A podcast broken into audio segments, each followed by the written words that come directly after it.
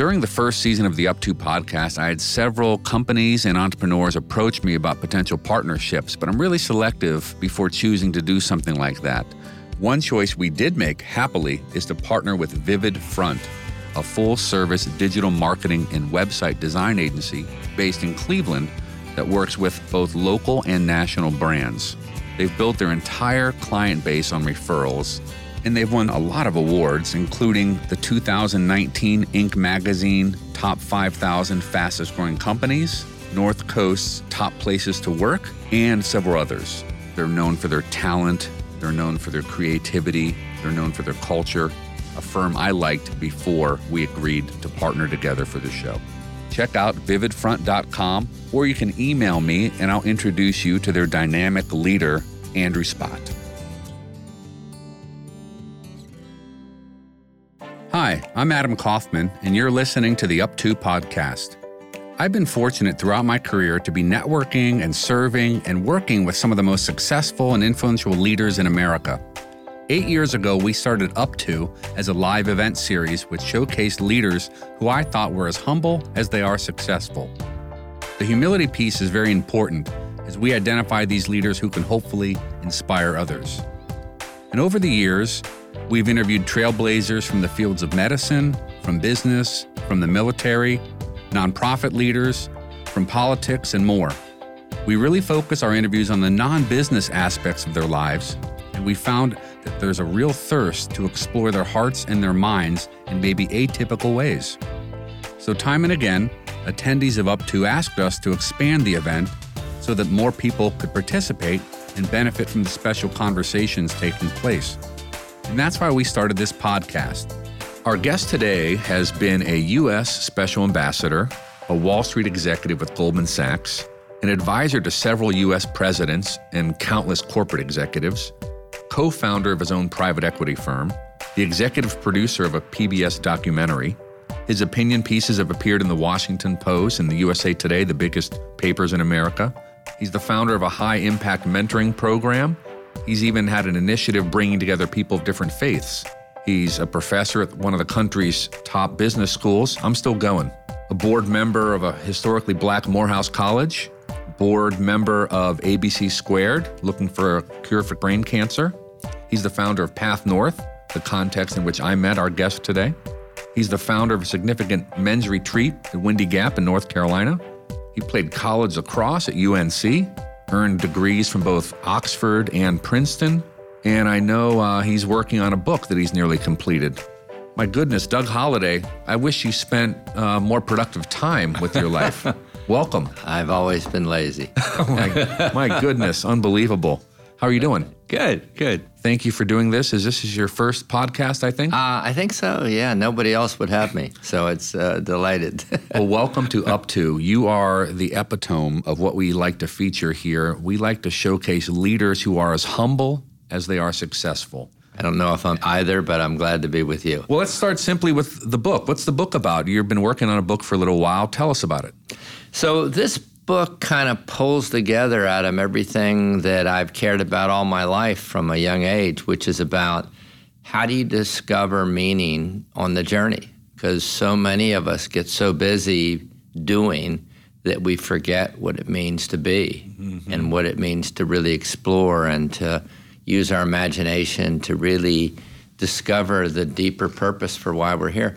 You know, what's beyond success? You know, there's a great quote a Southern writer wrote, uh, "You can get all A's and flunk life." And I think so many of the people that I've had the privilege to know on, you know, whether they had wealth, notoriety, accomplishment of all sorts, they have one thing in common. It can uh, isolate them, disconnect them, and they find like the old movie, you know, what's it all about, Alfie? They're saying, what is it all about? Mm. Is there anything more?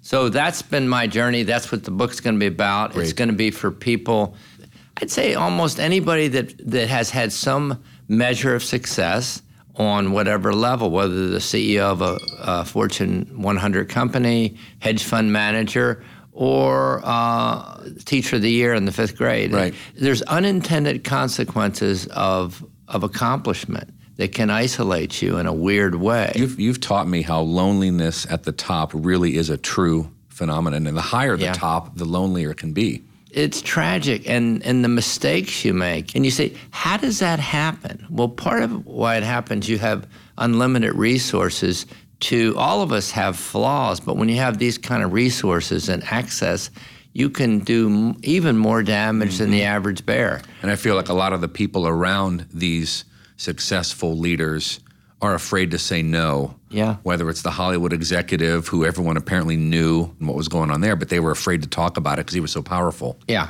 no, you're absolutely right, Adam. So I try to talk about how do you create a life so that doesn't happen? You mm. know, we all make mistakes, we all screw up, but there are the, you know, Aristotle talked about a life of thriving and the elements that contribute to that are really knowable. That's what's astonishing today. Hmm. You know, you know that isolation produces bad things. Even in the book of Genesis, one of the first things it says, it's not good for a man to be alone. We usually think of that in the marriage context, but it's in a life context. Hmm. Bad things happen when we get isolated. And we're in an age now where I think it's over half the people in America live alone where where you know the former uh, Surgeon General Vivek Murthy identified loneliness as the top health crisis, not smoking, not obesity, but loneliness. In the UK last year, they even created a minister level Yeah, position, exactly. Secretary of Loneliness, to combat Yeah, loneliness. Yeah. So I think in my book, what I'm trying to do is say there are these things are knowable. One of Mm-hmm. them is to create a posse in your life. Mm-hmm. You know, in a faith context, we call that fellowship. But who are the people? Uh, in your Accountability group or yeah, well, peer group. however you look at it, but the people that you can check in with Mm. that, that really give a damn whether you get up in the morning. I mean, you hear these terrible stories where somebody died and a week later somebody somehow finds that out. Right. You know, it's just it, we're we're at a very strange time. Early on, I'd like to share with our listeners that our guest today, Doug Holladay, is himself a spectacular interviewer of others. So it's a thrill for me to be interviewing you, Doug. Do you have any good tips on how to interview powerful people? Ah, don't fall asleep on them. It's always a problem. Okay, good. well, well, I'm, I'm caffeined up today. And don't get in a fight with them. That's the other. thing. That's that's always a good, good advice too. We're not on like Crossfire, Pat Buchanan and Michael Kinsley. When you interview leaders, whether it's for your book or on live stage situations, are there any common traits among high achievers that really stick with you? Yeah, I, I think you know, as I mentioned, a there many of them are disconnected and lonely. It almost is, you know, goes without saying that. Sadly, I think the other thing is a lot of time with their children, they haven't connected well because where they're comfortable is doing and making and creating and making money or whatever it is, hmm. and as a result, that's their comfort zone and this other messy zone of children and their craziness. A little and more all nebulous. That. It's yeah. not so black and white as an Excel Right. spreadsheet. Right. So they can tend to disengage there. The other is, I think, many of them don't have a language, particularly men, to talk about what matters. Hmm. Because most men, you know, really are taught to shut down at a very young age. You know, be I'm a strong. be a man, the buck be tough, and all that. Right. So if you doubt me on that, in the morning, if you go out running or walking, you typically see three women walking together. And and if you eavesdrop, they're talking about stuff that really matters. Yeah, at home Their or their kids, parents. Yeah. Mm-hmm. their marriages, their depression or whatever it is. Men are so afraid to be with another man unless they have something to do. Play golf, go to a game. Smoke a cigar. Yeah, it's got to be almost task oriented. And often it doesn't really get down to anything that, that really matters because they don't they don't have a language. So what I've tried to do is try to make it easier for men to talk about what really matters and try to get them you know, asking the right question is always huge. I remember we had our salon for Path North in San Francisco, and um, it's like in 10 minutes, half the room was crying. These were top financial people and CEOs, and I said, simply ask this question What would your kids say is most important to you? Mm-hmm. And oh my gosh, all of a sudden, the self reflection yeah, begins. they don't want to answer that, but it's terrifying on a certain level. the honest truth could be tough for them to, to hear. Yeah, for all of us, you know. Stephen Covey wrote one of the best selling books of all time, The Seven Habits of Highly Effective People. You have had a career where you could almost write like the opposite the seven problems of highly effective people. Yeah. Maybe your book is about that indirectly or Well, it is indirectly. It, it's it's my course that you know about, Adam, that I teach at Georgetown Doug Business teaches School. at Georgetown and business school there. Yeah, and I, it's a very different course. It's a kind of a mashup of the humanities, the arts, theology, uh, finance, business, uh, all kinds of things. But I centered around 10 questions you have to ask to have a life of thriving. And um, I think the discovery process is in asking the right questions. So we're sitting here in Washington, D.C. today. You live here. You also have a place in New York. You've been to Africa over 30 times. I mean, where do you find the most meaning geographically when you're feeling most alive? Oh, that's a great question, Adam. Um, I think it's with the poor. You know, when I'm in Ethiopia, that was a life changer for me. My first time in my early 20s, and I've been going back ever since. I think You're going this fall too, right? yeah, going this fall. I think most people think of it wrongly. I, you know, when Jesus talked about, you know, the poor, I think he meant more what they do for us than what we do for them. Mm. So when I tell people when they go to third world countries and they have these things, I'm going to go for three days and change the world.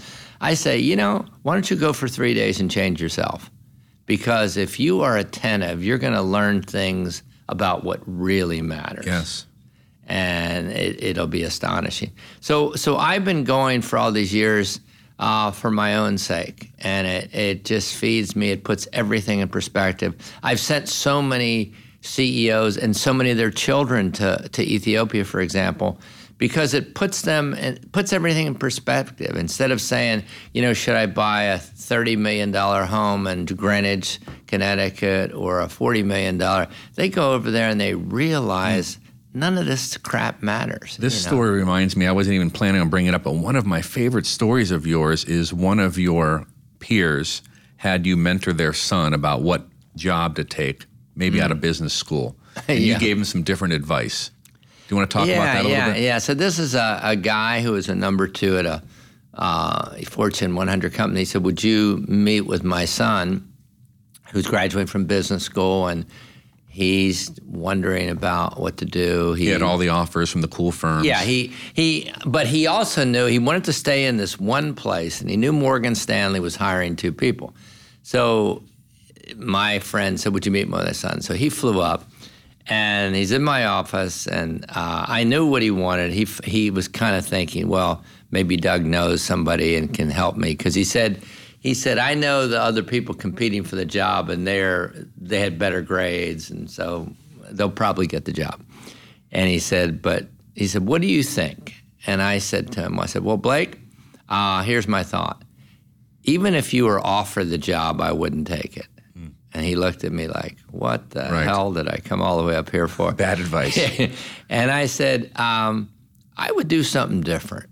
Why don't you make yourself interesting and uh, do something else? He said, Well, what do you mean by that? And I said, Well, you know, I've been around all these elite firms and, you know, Goldman Sachs, you'd be interviewing people after they were Rhodes Scholars, they won the Nobel Right. Prize, and, Yeah. you know, everybody. Navy SEALs. Yeah, everybody has everything.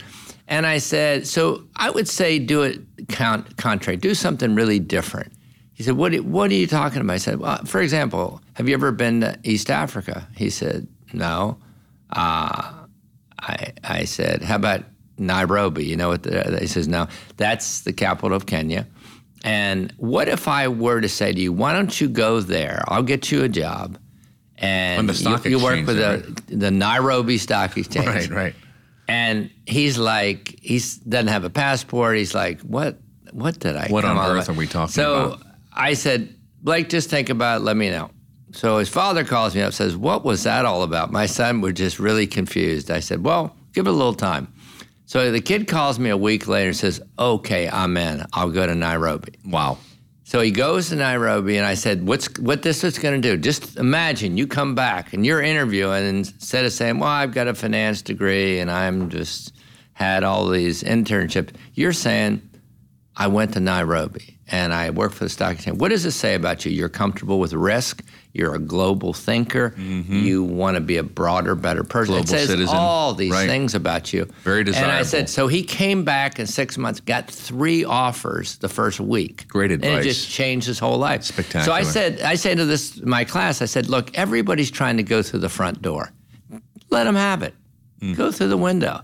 You have this uncanny ability. I've met so many people who say to me, Oh, yeah, Doug Holladay's one of my best friends. So they all think you are really close, and you are close with people.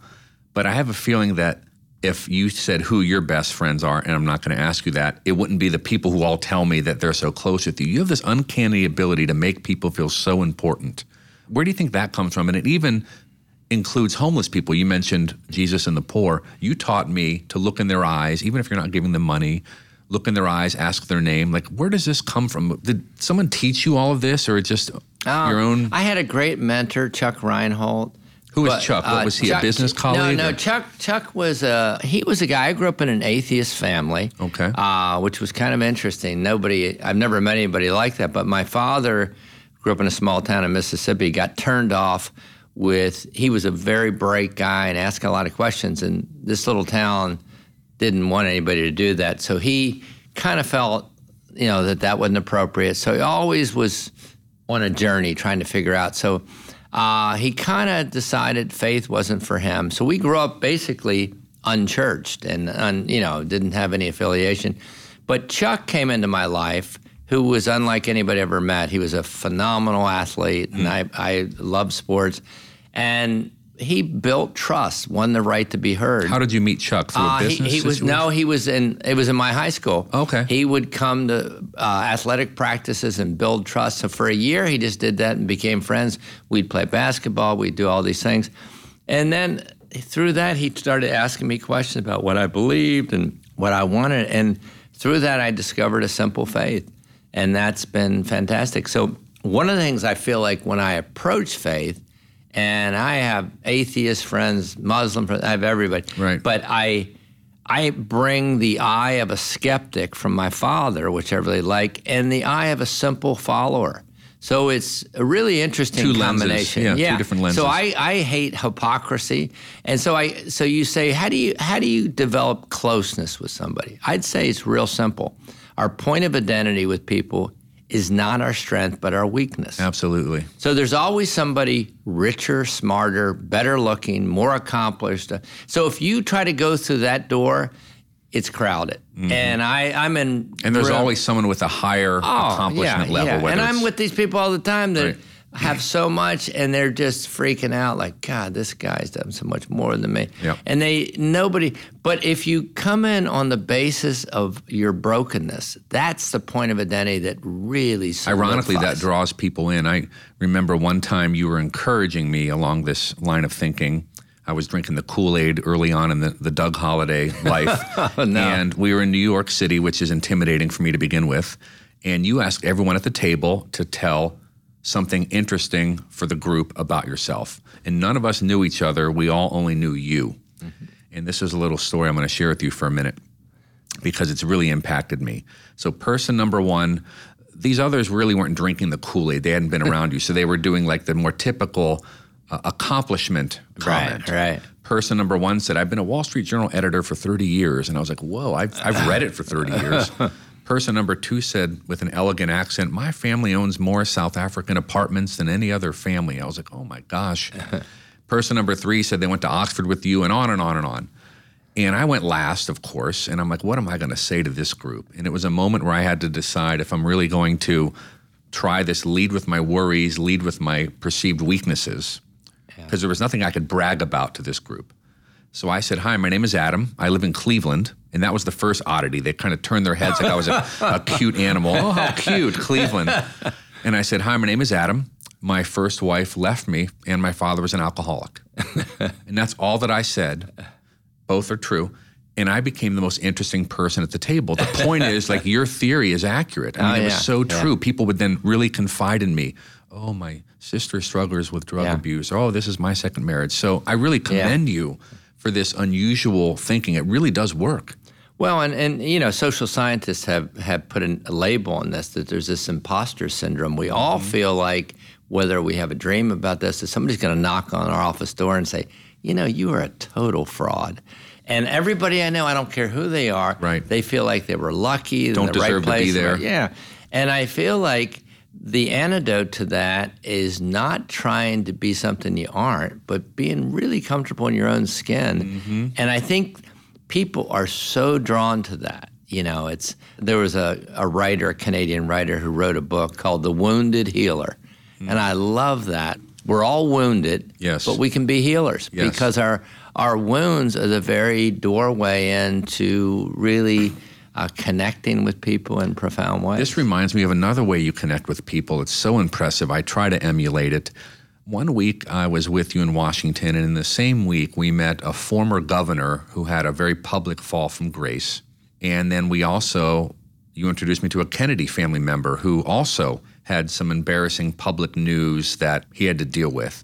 And they both embraced you in separate settings like you were their best friend.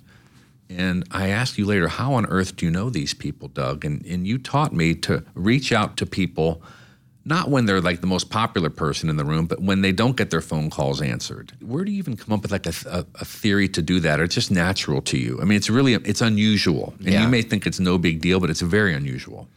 Well, I think it comes back to really knowing yourself and knowing that your own weaknesses and and uh, so when, when I see people like that governor and they're getting very sanctimonious, I said, look, we're all wounded. We've all made mistakes. We've all not measured up to what our hopes are. And once you start understanding that, then it becomes easier. You know, you you aren't judgmental and.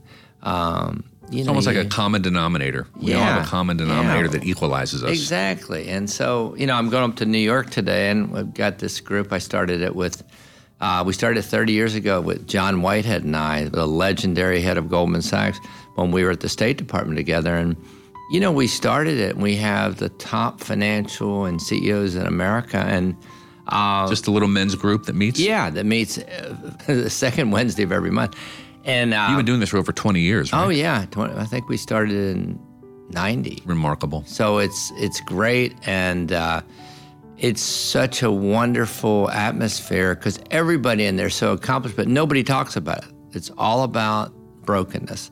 And we'll read an article like David Brooks's article on the difference in your resume and your eulogy, and it gets them talking about, I've got a great resume, but yeah, what are people going to remember me for?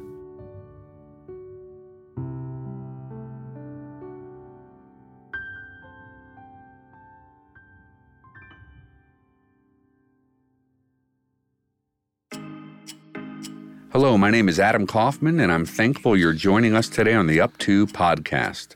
I want to tell you about a group that I'm grateful for, and that is Town Hall, Cleveland's most popular restaurant, and one that I can say is the only place my wife tells me she can eat every meal breakfast, lunch, and dinner. Town Hall was the first all non GMO restaurant in the U.S. a few years ago, and they're now expanding into Columbus, Ohio soon.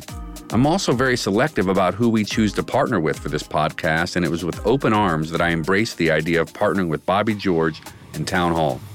To learn more about what they're up to, you can visit townhallohiocity.com. Right now, I'd like to take a moment to talk to you about Calfee, Halter, and Griswold, a full service corporate law firm with attorneys throughout Ohio and in Washington, D.C. Calfee's mission has been to provide meaningful legal and business counsel to entrepreneurs and investors, private business owners and nonprofits, public corporations. I've referred many successful entrepreneurs and investors to Calfee knowing how well they'd be taken care of. And it's for those reasons that I would encourage you to visit their website, calfee.com. That's C A L F E E.com. Thank you very much to Calfee.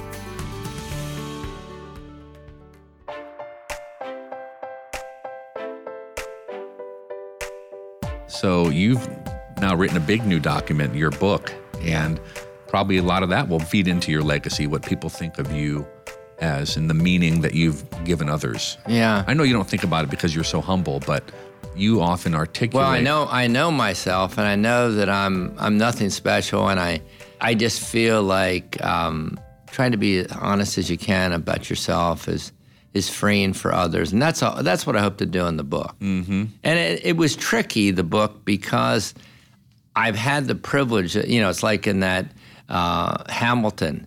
There's a song there. I just want to be in the room. Uh, the crazy thing is, for whatever reason, I've been in the room for a lot of amazing things. That privilege is is something I don't take lightly. I remember one one time when I was on the White House staff, I was working for you know Jim Baker was chief of staff, who became Secretary of State and Treasury, uh, and I was in the room with President Reagan, him, Ed Meese, and Mike Deaver. This was the troika around wow, him. the Reagan's top, advisor. Yeah, and I was in there. I think I must have been a note taker because I was a young guy and I'm in there. And it was an astonishing perspective. So we're there, and you know how you're with all your buddies and these three guys. Every time they were talking about who was going to run the second term against Reagan. And they would say certain people, and of course, this is their good friend, and they want to say, You could kill everybody. Yeah, this, prop guy, him up. this guy is a loser. You could kill him. I think I counted six times. Every time they did this to this one particular individual, Reagan stopped them and said, That family has suffered so much. Hmm.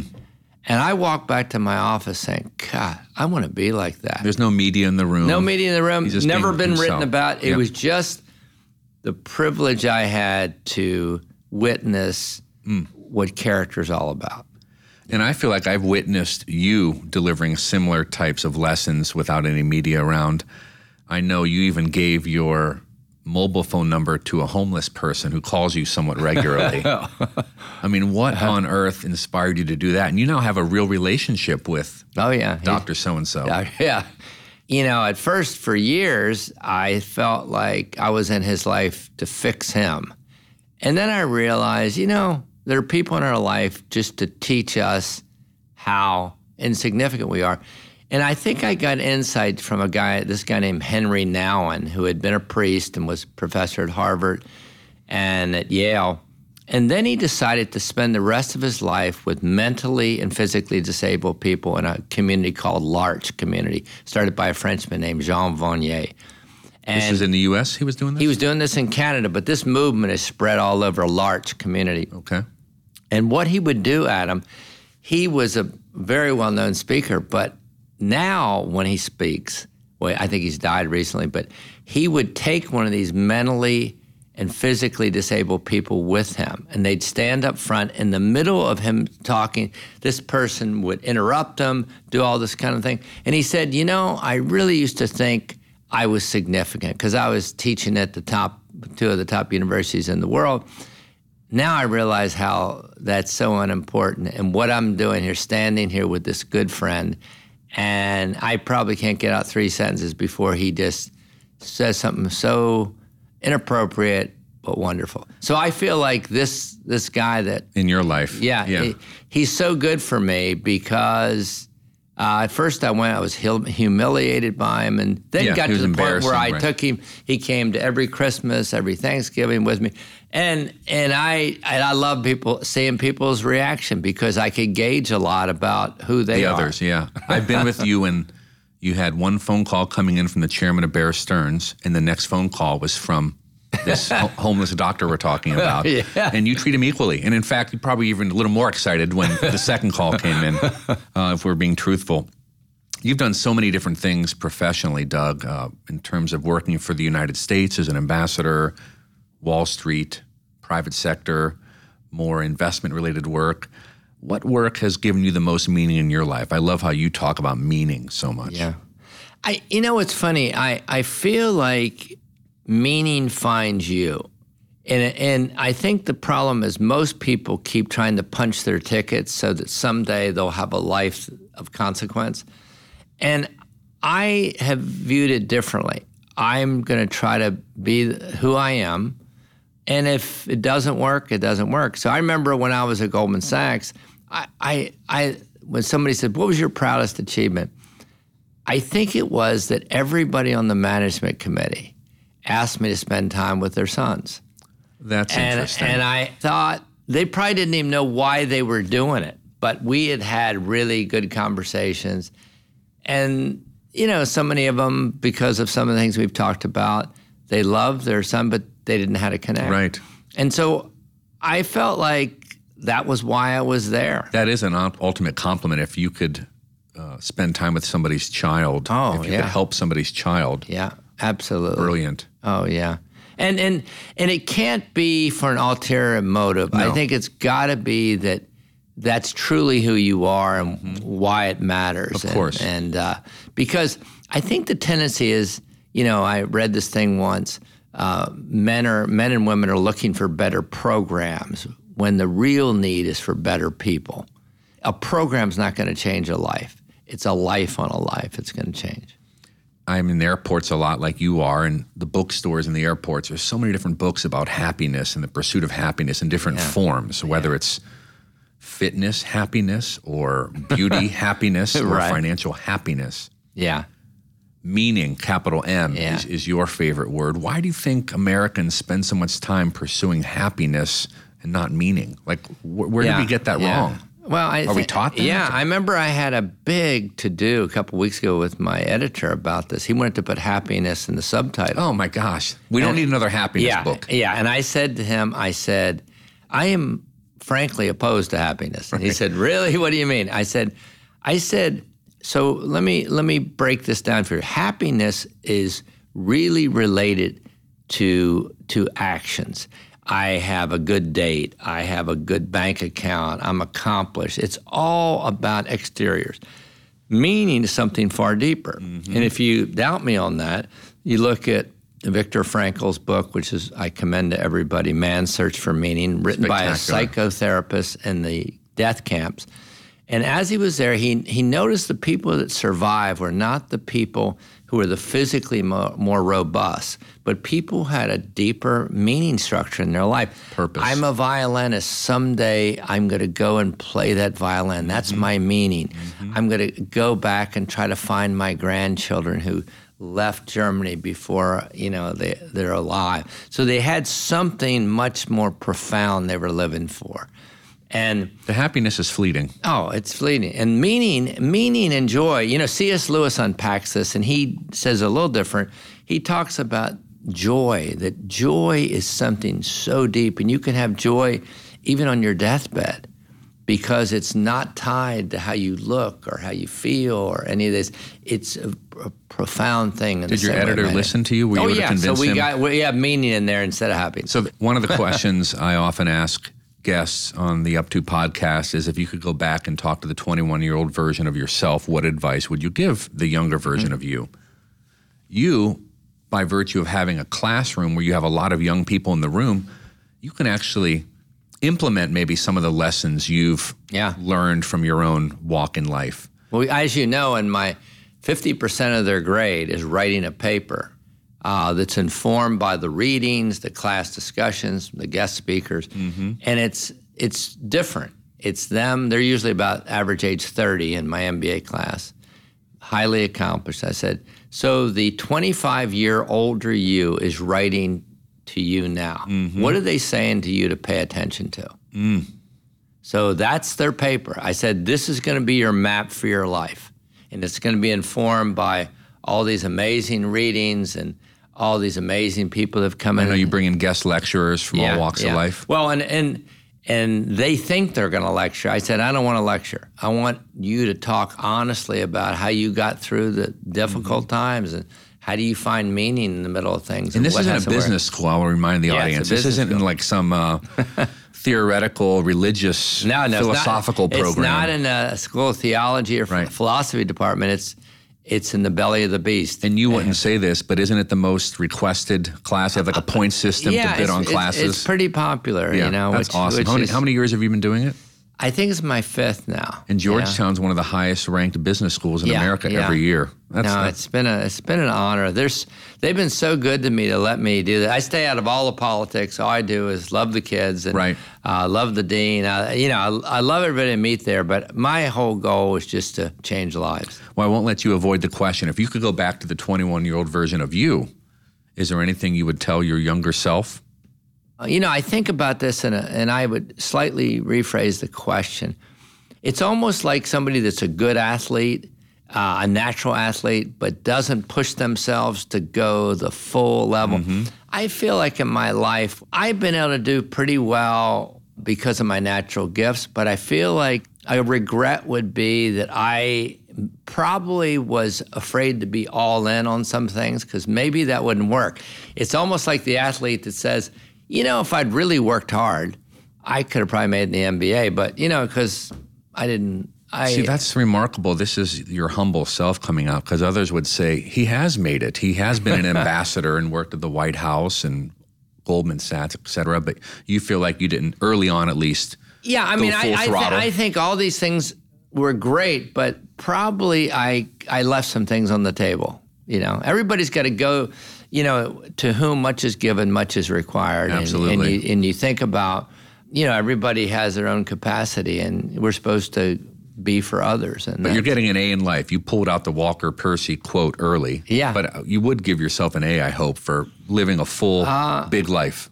All I'll say is I am utterly grateful, Adam, and uh, for this life that I've, you know, made mistakes, mm-hmm. all kind of things, but amazing, and just to see the kind of relationships I've been able to have and the people uh, that somehow feel like I've been valuable to them in some small so way. So many of those people. Yeah. Any learnings from any of those mistakes you want to share? I think we all need to be better at forgiving and forgive ourselves and and forgive others. I mean, I love the story Abraham Lincoln told, you know, there was withering criticism against Lincoln. They said you weren't Eastern educated. Remember in those days, it was like Harvard, oh, Harvard Yale, yeah. all these things. Mm-hmm. You came out of these privileged backgrounds. And here's a guy that was home, you know, self-educated, lived in a log cabin, mm-hmm. the whole thing. He was gangly and not he probably attractive. felt like the imposter too, oh, the imposter oh, yeah. syndrome. But I love what he said. So they're in this uh, equivalent of a press conference. They said, President Lincoln, this how do you get up in the morning when you get so much criticism and he only paused and said i'm so much worse than they could ever know what a refreshing and, I, and thing I, to say. I think of that myself when i start getting pissy about you know this person's criticizing me i said i'm so much worse than yeah if they only know. knew yeah it's like that's good and once you kind of accept that you're flawed and you're not that's good. That hot? Yeah. Oh my gosh, it's so freeing. Do you ever think about, you've mentioned several historical figures, other influential people in your life, either famous or not famous, people you know or don't know? Any big influences on you? Oh boy, there's so many of them. There's so many of them. Didn't you write a paper on William Wilberforce? Yeah, yeah. Now, historically, Wilberforce would be my historical model. Uh, he was a lawmaker in England, right? Yeah, yeah, lawmaker who abolished slavery. It took him 47 years. Mm. So in, in his 20s, he wrote in his he said, God Almighty has put before me two things the reformation of manners, which was the moral climate of England, and the release of the slaves. And he spent 47 years on that. I mean, we'd all love that. And he died three weeks after in 1833 Parliament abolished slavery. Mm. I mean, that's like what a legacy. His I mean, life's work. Yeah, his life work. I mean, I say to people, so the the thing you can get frustrated because most of us don't have the privilege of knowing. God, at 22, I get it. He he seemed to know it. He gave up politics. He could have been prime minister. His best friend was William Pitt, who was youngest prime minister in England ever at 22. But instead of going there, he just said, I'm, I'm going to be an independent, I'm going to galvanize. And he changed the world. Mm. He knew that some people uh, were moved by the, the sheer inhumanity of slavery, but others had real vested interests. It was an industry. Yeah, an industry. This was the equivalent to the defense industry in America. Okay. Everybody was connected in some way to slave trade. Capitalizing on the slave trade. So he cut an economic deal. The government paid the equivalent of 50% of the value of what a market value of a slave. To the slave owners. The slave a owners, yeah, so that they wouldn't be bankrupt and send the country into a terrible recession. You know, I can tell talking to you for our listeners here, you're excited, your posture changes. What gives you the most excitement right now as you think about the future? What are you really excited about? I love what we're doing in Path North because Path I- North is a DC based. Yeah, DC based. It's a nonprofit where I started it with a bunch of leaders maybe nine years ago, and the whole purpose was to create a safe a context where people could explore the most important things in life. So that's been fun to see them open up. What types of things do you do in Path North to get them to open up? Oh, we take trips, short trips, have dinners, have experiences that force people out of their comfort zone to get them really considering life from a different angle. And I think that's that's what changes them. As you know, when we went to England that time, we didn't tell them, but we took them to Dans le Noir, which was a restaurant. In French, it means in the dark. So we take them into this uh, restaurant owned and run by blind people. So we have these high control type people for two hours are in pitch black. Utter with- darkness, with your a- eyes don't adjust. Yeah, the eyes don't adjust with a blind waiter. You don't know what you're eating, you don't know what you're doing. And then we talk about so what's it like to be denied something so important to you and what did this evoke in you? So so these powerful leaders are saying, golly, that was insecure. I had the former. Secretary of the Navy like touching my knee every 15 minutes just to make sure from a security standpoint that Somebody I was there. Still right there.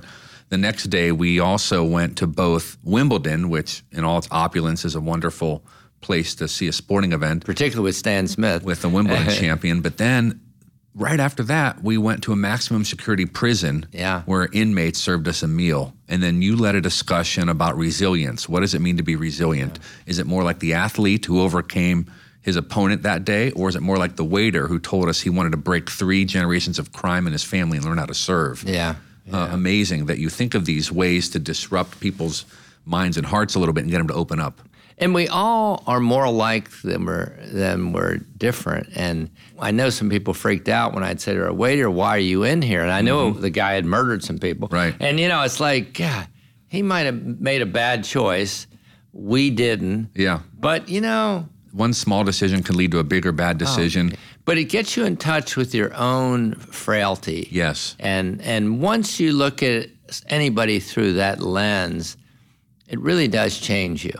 You know, it really does uh, Absolutely. change your life. And uh, Well, Doug Holladay, you have changed me for the past four years. I would like to say for the better, and I hope our listeners will be somehow changed through uh, this discussion today. So I'm just so grateful you spent some of your valuable time with us. oh, thanks. Thank you for being a part of Up To. Thank you. Appreciate it. Following up on our terrific conversation with Ambassador Doug Holly, there are a couple of reference points I wanted to share. One, he referenced the book, The Wounded Healer, and that was written by Henri Nouwen, a Dutch Catholic priest and a theologian. Secondly, Doug also mentioned, frankly, one of my favorite passages in the New Testament when he talks about to whom much is given, much is expected. And that's from the book of Luke, chapter 12, actually. And now, my five biggest takeaways from today's episode with Doug. Number one, it's not good for man or women to be alone for too long. Bad things happen to people who become isolated. Number two, develop a language to discuss what really matters. For instance, what would your children say is most important to you? Number three, our point of identity with people is not our strengths, but rather our weaknesses. Leading with our weakness or our worries draws people closer to us. Number four, don't underestimate your own capacity to take risk and to challenge yourself. And number five, once we accept that we're actually flawed and not so brilliant, it's really freeing. A special thank you to all of our listeners, to each of you. I'd love to know about a favorite moment or even a favorite episode. You can email me at adam at up2foundation.org. Up To is a production of Evergreen Podcasts. Special thanks to our producer and audio engineer, Dave Douglas. I'm your host, Adam Kaufman, and thank you so much for listening to the Up To podcast.